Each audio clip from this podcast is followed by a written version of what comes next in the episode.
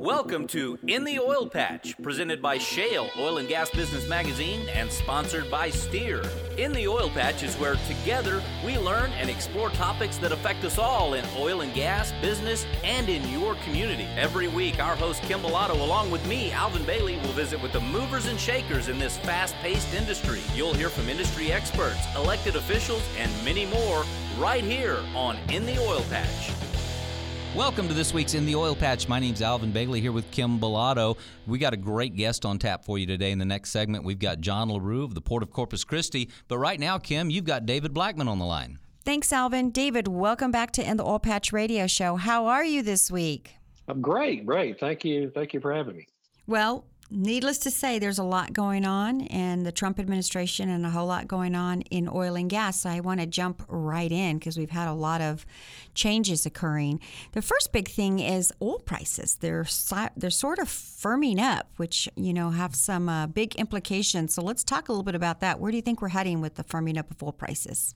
Well, yeah, you're right. I mean, uh, we're up a little over 10% now uh, here over the last couple of weeks, which is good still too low, still below 50. Um, right, we need more. Uh, right, WTI is below 50. The Brent crude price is up above 50. There's about a three dollar spread, and and you know, and so where are we? Well, we're we're essentially the same price for oil right now that we we had 15 months ago. Um, uh, a lot has changed in those 15 months. Uh, we were running twice as many rigs as we were running 15 months ago, and right. there's been a lot of job increases in the industry and and you know stronger drilling budgets.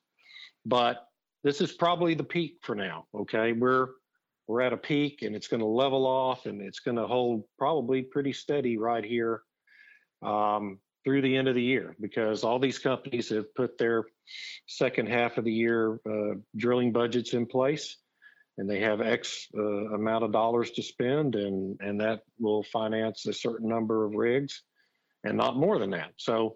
Uh, this is probably pretty close to where we're at right now. 952 uh, was the last rig count, uh, which is double what it was a year ago. Um, is probably going to be about where it's going to stay through the end of 2017. So what we're seeing is what what we're pretty much going to expect uh, barring some major world event, pretty much what we're seeing is, is right. livable. It's manageable. It's just a, uh, you know, just preparing and continuing to stay in the the where we are in this lull. Well, let me talk to you though about rig counts. Um, those two have kind of leveled off since last month. Yep. You know, as you predicted, I believe back in like early June. So let's talk about that prediction that you had about rigs um, leveling off. Yeah. So I mean, exactly what we talked about in early June these companies that are drilling most of these wells are corporations. They have their budgeting processes. They put a they put very robust budgets in place for the first six months of the year in January because the price was up well above 50. Uh, then starting in April and May, they revised those budgets for the second half of the year when the price was sitting in the low 40s and decided, oops, you know, we're drilling too many wells. We're not going to drill as many wells in the second half of the year. So the budgets are smaller. Uh, they're not tiny like they were in 2014 and 2015 and 2016, but they're smaller. You know, they they cut back some, and but, but again, what it is. So so what happened was starting in in July 1st, the rig count just kind of stopped growing, and and it's we've only, we're only added seven rigs this whole month so far, where we added 300 the first six months of the year. So.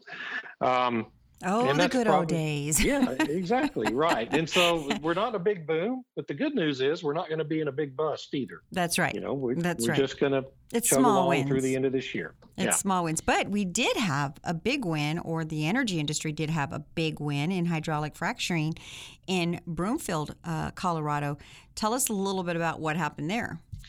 Yeah, Broomfield's a little, town uh, uh, in the uh, eastern part of Colorado uh, where activists got engaged, as they've done in a dozen other little towns uh, uh, over the Rocky Mountain front area over the last four years, and and they put a, an initiative on the ballot that would have banned hydraulic fracturing in this little town, and they got beat by about a two to one margin, which was just a huge win for the industry and just another sign that this this fad uh, frankly, is what it's been uh, in the environmental left wing environmental movement in this country to ban hydraulic fracturing is failing and it's fading.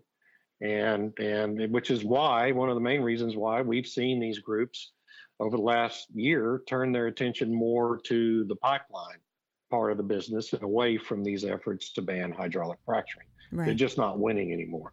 Yeah. Well, wait. I mean, so they're demonizing pipelines. Uh, yep. the, but but what's the purpose of that? Are they less organized than the upstream part, the oil and gas uh, sector, or what do you think is causing them to go after pipelines? Yeah, well, you know, they they latched onto the pipelines uh, because they thought Keystone XL.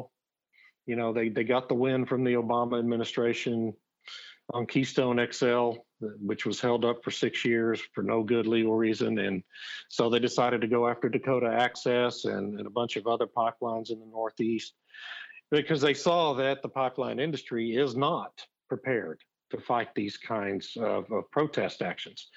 Uh, now the pipeline industry, though, is is getting better prepared and more effective at doing it, and we have an administration that follows the rule of law now. Um, so it, it remains to be seen how long these groups are going to be willing to focus on the pipes, uh, because they're not winning those battles either. Frankly, uh, they've won a few, but but those those kinds of wins are going to get harder and harder to get. So, um, you know, these people are going to go where they think the industry's soft spots are, and um, so we'll just have to see how that develops over the next year. It's kind of unpredictable at this point. Well, something really shocking happened uh, with the Dakota Access protesters admitting in the news in a news conference on Monday that they had engaged in domestic terrorism. Tell me, what do you think yeah. about that? Yeah, uh, two two of these people. There was a they were holding a, a press conference. Um, you know, you know, uh, bad mouthing Dakota Access Pipeline again, and uh, Newsflash: That game is yeah, over. Yeah, right. And so, but two of them actually admitted that they had been responsible for several incidents in which uh, very critical safety equipment and valves uh, to the Dakota Access Pipeline were damaged and and or destroyed. And they admitted that they were the ones who did that at this press conference. At the end of the press conference, they were arrested because when they finished the press conference, these two people, uh, two young ladies, actually turned around and they both had uh, tar tools with them, and they started bashing a, a sign that was on state property. So the state troopers there arrested them and put them in jail. I don't know if uh, there's going to be any investigation on the domestic terrorism angle, but there certainly should be, because what they did was incredibly dangerous and could have killed people, could have killed themselves and other people living nearby. Exactly. if they had called, caused a major rupture in a big interstate pipeline like that. So it's it's just it's unbelievably irresponsible, and hopefully they'll be prosecuted. Wow. Well, um, I want to switch gears a little bit and talk about Trump. Uh, and we've had a lot of movement recently with the administration as well, pertaining to, uh, you know, him being very, very engaged in oil and gas. So tell me, what's the movement with Trump right now and the energy sector? Uh, you know, it's it's slowed down from the first few months of the administration, but uh, there's still a lot of things going on. They they've really sped up the permitting processes for exports, which is great. They are uh, implementing uh, reforms that's going that are really going to speed up permitting processes for drilling on federal lands, uh, and approval of new refinery uh, expansions and, and building of new refineries. So it's mainly focused right now on these administrative processes that have been used so effectively during the Obama years to actually slow, slow the industry down. down. Yeah. Now they're going to be that's going to be reversed, and they're going to be used to speed the industry up. And and we're just right in that transition period right now. Right. Well, uh, what happens if Trump does get uh, tax reform through? How how much do you think it will affect the oil and gas industry, especially spurring a lot of the you know mid-sized operators, mid-sized service companies. Um, I mean, what do you see happening with the oil and gas industry if tax cuts? Yeah, I mean, it could be incredibly stimulative, depending on you know. Of course, it depends on what's in the final bill. Uh, we know what's in the House version of the tax reform bill, and and one of the big pieces of it is it would allow uh, corporations and partnerships and privately owned companies to expense capital investments during the year they are incurred. So you, instead of having to depreciate these things over 5, 10, 25 years, uh, you get to expense it the year you take it, right? The year you spend that money. And that would be gigantically stimulative to the oil and gas industry, particularly smaller companies that, you know, have a hard time raising capital and making major investments if you're able to expense that money rather than having to capitalize it over uh, several years. Uh, you're going to be doing a lot more capital investment.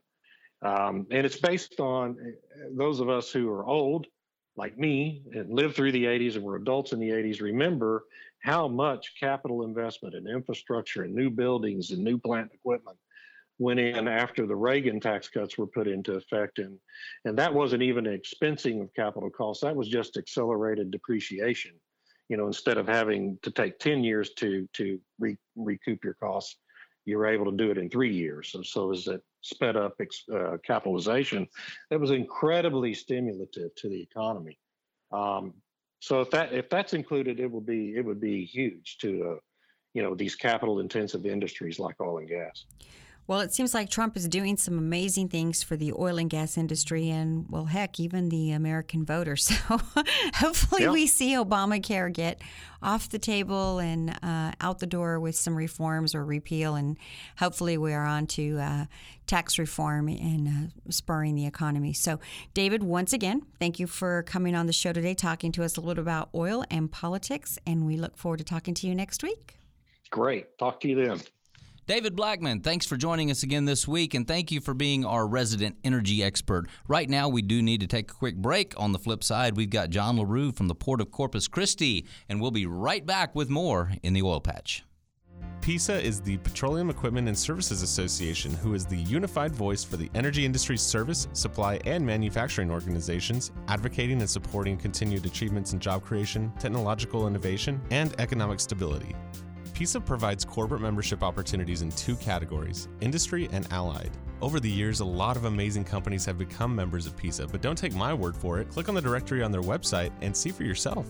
In order to become a member of PESA, all you need to do is go to pesa.org, click on the membership tab, and fill out an application. Once again, that's pesa.org.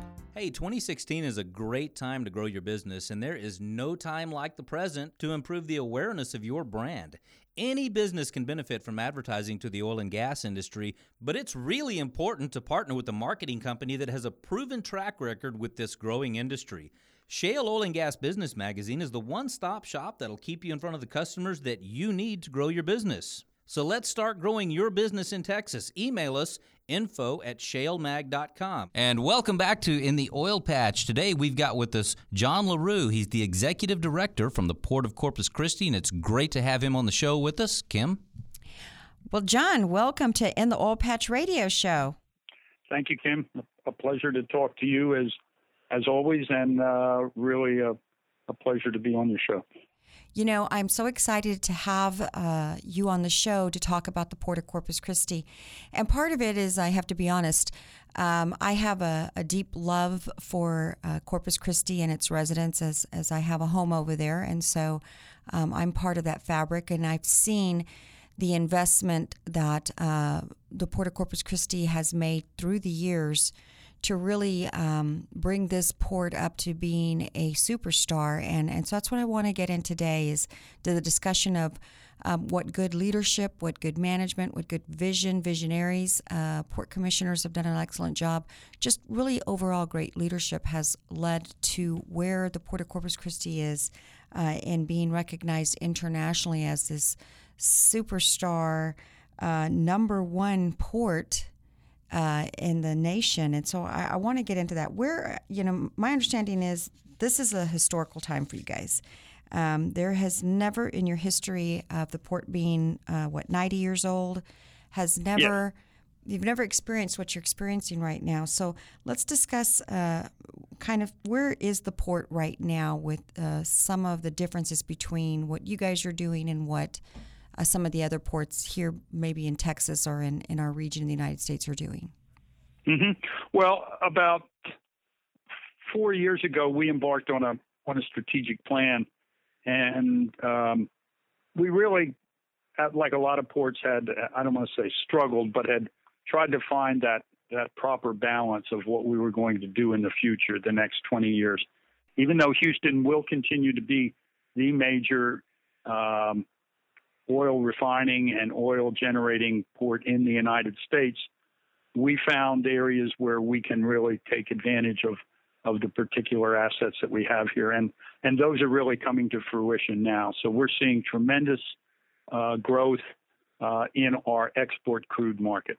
Um, that is where we are. We are right now the number one port in the United States for exporting crude, and that all just started in December of 2015 when uh, uh, Congress passed and the president signed uh, a bill that eliminated the prohibition on exporting crude. And since that day, uh, it's continued to ramp up.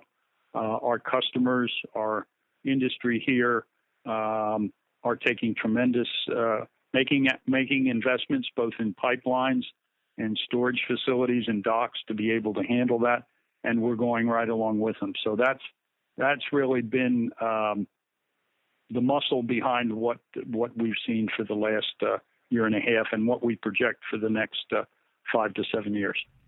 Well, one of the things that really um, it, it's easy to wrap my brain around is looking at the amount of exporting when when you're discussing that how much you guys are actually exporting 51% of the entire crude in the United States as a result of the lifting of the export ban, correct? Yes. Yep, that's correct. And so in you know little Corpus Christi, they are producing this massive amount of exporting um, like we've never seen before. Um, what was? Tell me a little. Give me some numbers. Like what was it before, and what is it now that you guys are exporting in the way of barrels? Well, we were um, just to give you a number in in 2016. Uh, per day, we were exporting about 148,000 barrels a day. Right now, we're exporting uh, in the first quarter, and that's the basis that I'm going by. First quarter, we were exporting 316,000 barrels a day, so we doubled the amount in one year.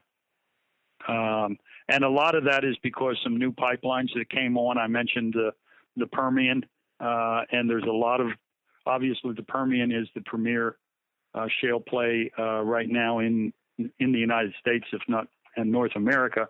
Um, and they need access. Uh, they need access to deep draft ports, and they need access uh, um, to facilities that can handle that amount of crude that they want to move through there. So we're seeing uh, uh not just the existing crude, but we're seeing uh, new pipelines being being developed uh, over the both the oil and, and gas pipelines. Uh, the, the volumes will probably increase to over a million barrels by next year. So we're just um, the growth is um, is is sometimes hard to quantify uh, with the capacity of some of the pipelines that are um, underway or being projected. Some of the research that I um, came upon was that you guys actually I think it was last year altogether exported over 11 million barrels, and that's from a couple of years before that. It was at 68. Uh, yeah, thousand. so zero. uh, yeah, so it, it, yeah. it, it, it that, those kind of numbers. It's hard to understand how you ramp up to that and scale up to that, you know, in such a short period of time. But it makes sense of why you all are producing or exporting more than half of what's coming out of the United States. It's, you've got to be efficient out there. Who are some of the new buyers that you guys are exporting out to? Well, um, our our customer base has really reached uh, w- well beyond what the traditional, you know, moving. Originally, when when we looked at some of this, we were assuming that a lot of this would flow north, north, south, or south uh, into Latin America and a little bit to Europe. But uh, uh, Europe is a major player, uh, and Asia is becoming more and more so. Uh, tremendous demand for crude in Asia, um, not just China, but Korea and um, Taiwan and Japan. So all of the the major industrial powers in in Asia are uh, in in play for uh, Texas Texas crude. Very interesting. John, we do have to take a quick break. You are listening to In the Oil Patch Radio Show, and we'll be right back.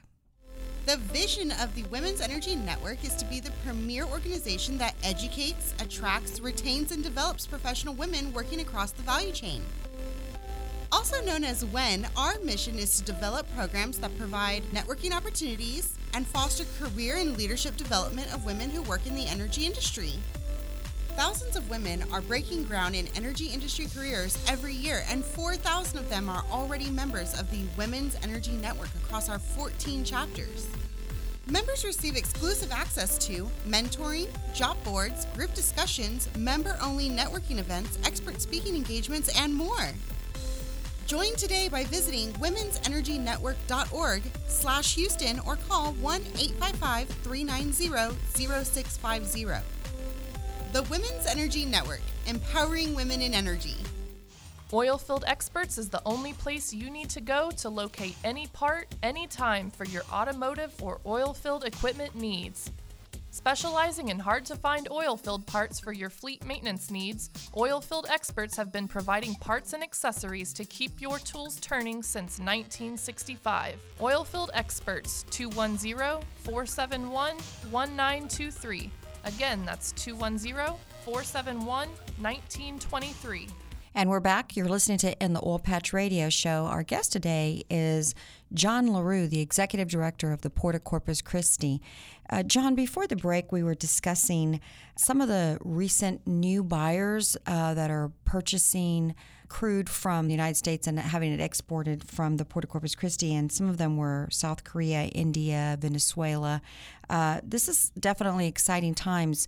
Some of the things that I used to discuss on the radio show when we were making our way towards trying to get the ban lifted was how important it was for energy independence in the United States, where we were no longer uh, a country that was importing the majority but also involved in the exporting. And it seems like we are there, and it seems like Corpus Christi, the port specifically, is uh, marching.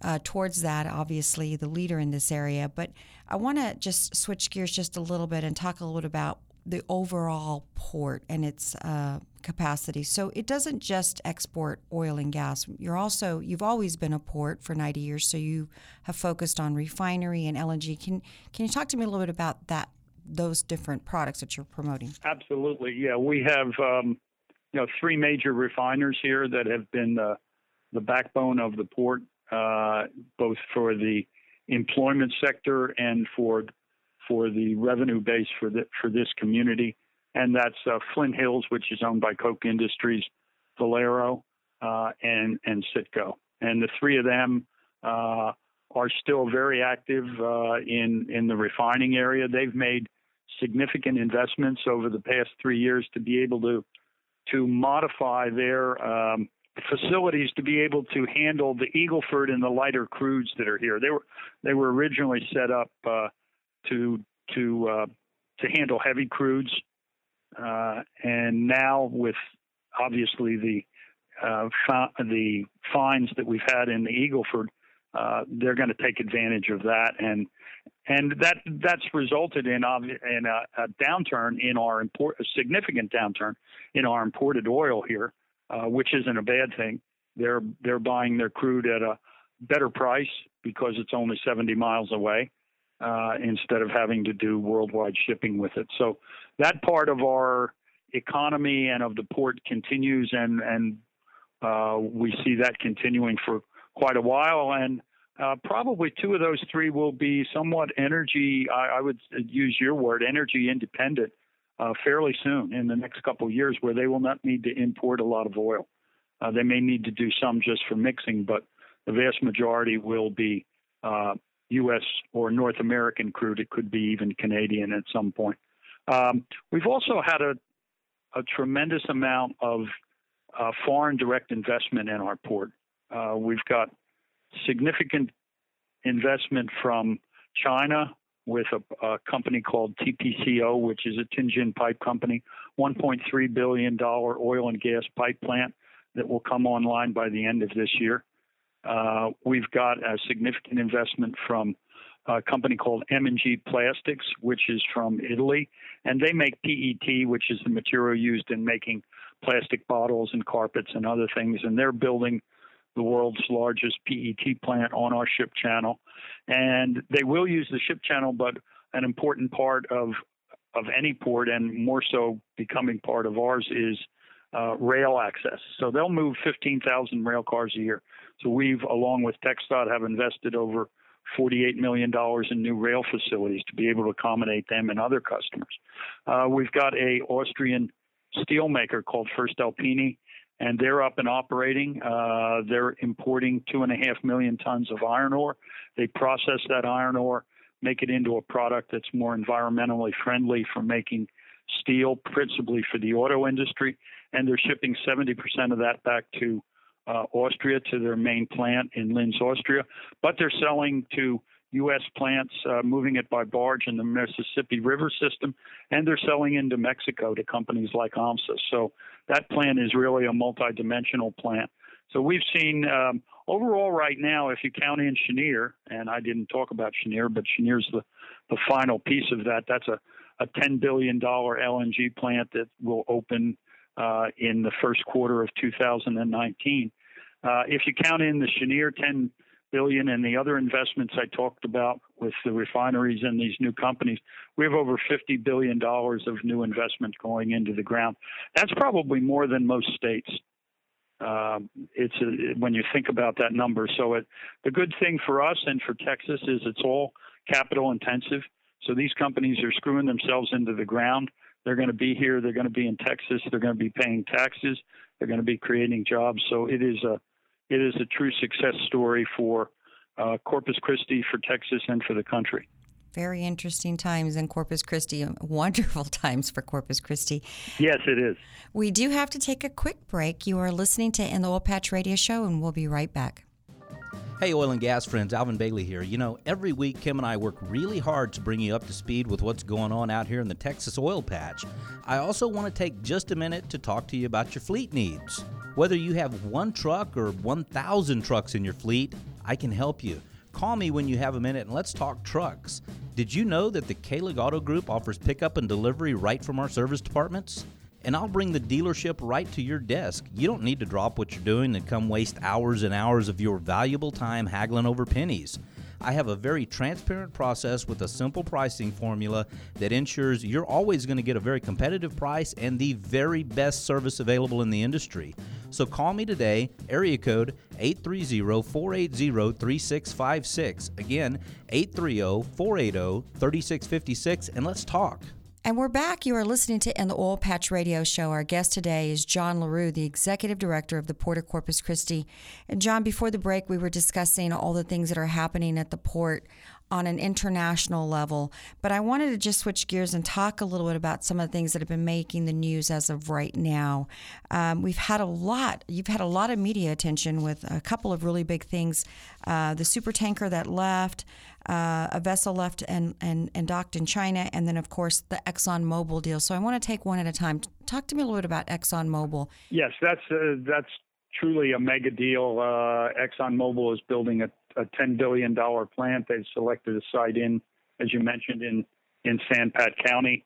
And um, uh, they're going through their permitting right now. That'll probably take them into the third quarter of 2018. So construction's a year and a half away. But uh, the significant aspects for them in, in selecting that area, they needed a thousand acres, which there aren't many sites around the United States. Uh, they needed access to the ship channel. They didn't need to be on it. So uh, we are able to provide them with that. They need to move some huge components while they're building the plant, so they'll be using uh, a dock that we will construct for them at our La Quinta site. Uh, they also need a dock to move out some of their finished products, and um, we had uh, a facility, uh, a a site where we could provide them that kind of access. Uh, they are, as you know, one of the premier, if not the premier, corporations in the United States. They wanted they wanted an area where they could work with the community, where there was air and quality, air and water quality were at a high level, and they get that at this site. So we ticked off a lot of uh, a lot of what they needed. Uh, it wasn't easy. It was a very uh, competitive situation with some other sites in the United States, but we were fortunate enough to to get them to sign on. Let's talk about um, well, good good news for, for everybody in Corpus, but let's talk about the super tanker that left Anne. Um, yes. Let's talk about how how did that go? I mean, of course, it made media attention. It was the first for Corpus Christi, but give me the amount of of, uh, of barrels this uh, vessel can hold. Um, I know it was stuck out uh, in the ocean for a little bit because Corpus was experiencing some bad weather. Tell me a little bit about that process. How how yeah, was it? it was it was really a demonstration from Occidental Petroleum, and we, the port had sold Occidental Petroleum uh, Naval Station Ingleside, which was closed by the Navy uh, back uh, in the first uh, about five seven years ago. We ended up getting that base back because we had originally owned the land. So when it it closed, it reverted to the port.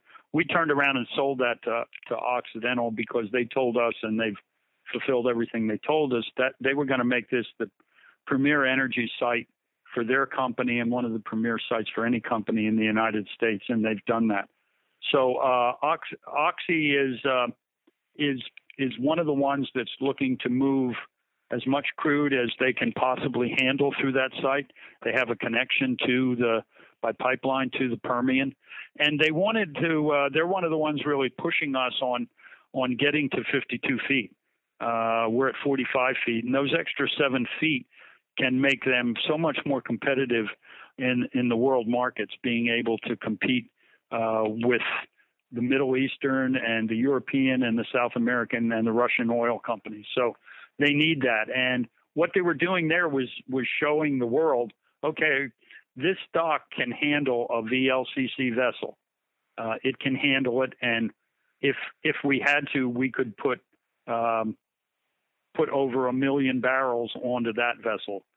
Uh, they they actually didn't move any oil in or out with it because they uh, didn't have the loading arms in place, and they're still developing that. But it was more of a um, a demonstration and and a wake up call to uh, not to industry, but to the U.S. government and others that hey, we need to get this project done. Uh, we need to get this ship channel dredged, and the sooner you do it, the the sooner we'll be able to be more competitive. And when we're more competitive, that means as I mentioned before, good things for the U.S. on. We're exporting, we're lowering our trade deficit, and we're creating jobs in the United States. Now, John, one of the things that President Trump has uh, very much been vocal on is um, that we need to move towards not just energy independence, but energy dominance. And I know that it seems like the Port of Corpus Christi, especially under your leadership for the last 20 years, has been on this you know march to to do everything right to get ready for that day when that day comes. Well you're absolutely right. We we have our our commitment. We've got 140 million dollars set aside in our reserves to pay for our share of this and what we need right now is is washington to just um, do what they're supposed to do for a project that's of this significance and appropriate sufficient funds to get this project started so we've been up there uh, several times this year uh, we've met with our congressional delegation and our two senators. They're all on board. Uh, they're pushing for it. We're pushing both uh, the Corps of Engineers and the Office of Management and Budget and trying to get them to understand that th- this is not just a normal dredging project where you uh, uh, are going to increase the competitiveness of a port that's going to be handling, let's say, containers that are imported from somewhere around the world and they're going to be competing on the East Coast. You know, there's 15 ports that do that. Uh, this is a totally different type of of project because it has such a national and international significance, and and you said it, it can really lead, be the first major step in the U.S. having a dominant position uh, on the, on crude around the world, and also LNG. Uh, Cheniere and others, uh, for instance, when we were there, we talked to several uh, members of Congress and senators, and was pointed out that com- countries like Lithuania uh, have just built um, LNG import facilities, and they're starting to buy LNG from the United States from Cheniere, and that means they're a little more independent uh, from their existing sources that are from Russia and Eastern Europe, that they have a lot more ability uh, getting U.S. Uh, LNG uh, to be have some economic and national security plays. So it's it's more than just um, a trade deficit issue for the U.S. It's really a national security and an economic security issue too. I couldn't agree with you more, John. We do have to take a quick break. You are listening to In the Oil Patch Radio Show. We'll be right back. Have you heard of the Texas Alliance of Energy Producers, the largest state association in the country?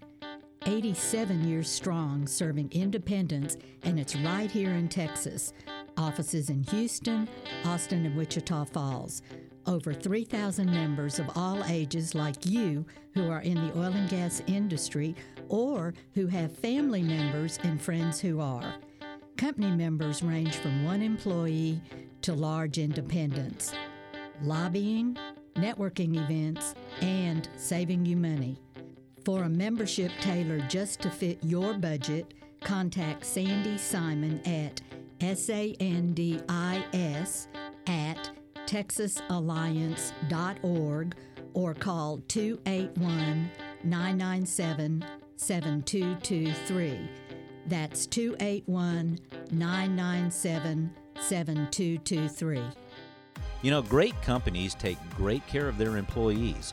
Ensure the well being of your workforce with Baptist Healthy Solutions, your answer to convenient and affordable health care that comes to you. Our mobile health unit delivers on site, state of the art, comprehensive care that keeps your employees healthy from the day they're hired till the day they retire. From pre employment screenings to routine immunizations to on site injury care and more, trust Baptist Healthy Solutions with your workforce health care needs health care that comes to you. Call 866 334 2485. Again, that's 1 866 334 2485. And we're back. You're listening to In the Oil Patch Radio Show. Our guest today is John LaRue for the Port of Corpus Christi. One of the uh, vessels that just left left to China, or, or believe we believe it docked in China. Can you talk to me a little bit about what happened there? Well, we're starting to see um, a lot more competitive aspects for crude from the Permian and Eagle Ford going to uh, Asia and particular to China. The Chinese have a, a, tremendous demand for natural gas and for crude, and um, as we as we open up more with uh, with more facilities here in the port, uh, we've got probably five or six different companies that are exporting crude right now from Corpus Christi. We're going to see more and more from for China, and then you know in the long run that's a good thing. Uh, that we're not, not just buying Chinese products that are coming in in in containers, but they're buying base commodities that they need uh, to do every. They're they seem to be getting away a bit from from coal. They're going more to natural gas. They're going more to crude, and I think it's a tremendous advantage for the U.S. to use um, crude in a, in a positive way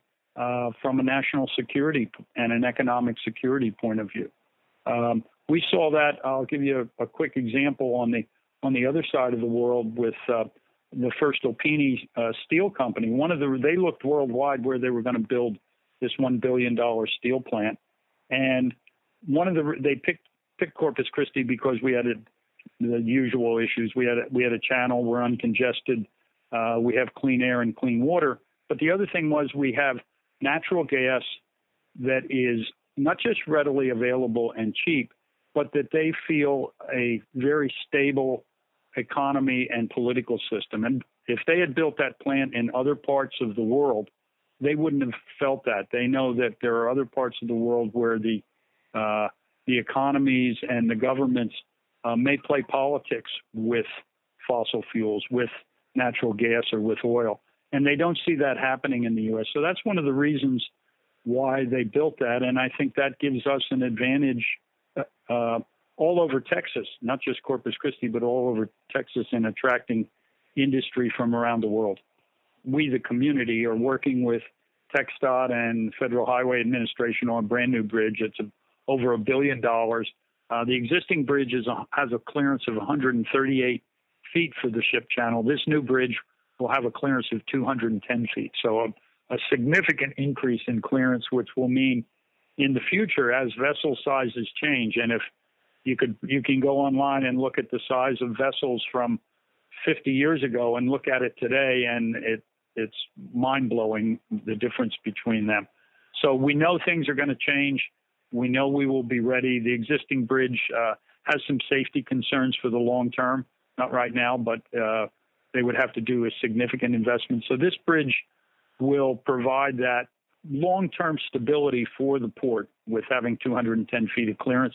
And it also provides for San Patricio County because it's the link from Corpus Christi to San Patricio County, where a lot of our new industry is.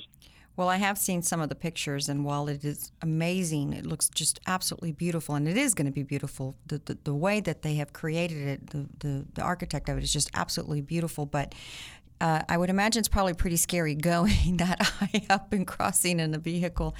Um, and, you know, while we're winding down the show, I just want to say that, you know, I do have a vested interest in, in Corpus Christi. I'm very proud to see the work that the port, the port commissioners, executive leadership like yourself and Sean are doing to really bring this city uh, to and, and, the port to the very best it can be, providing hundreds and thousands of jobs as well.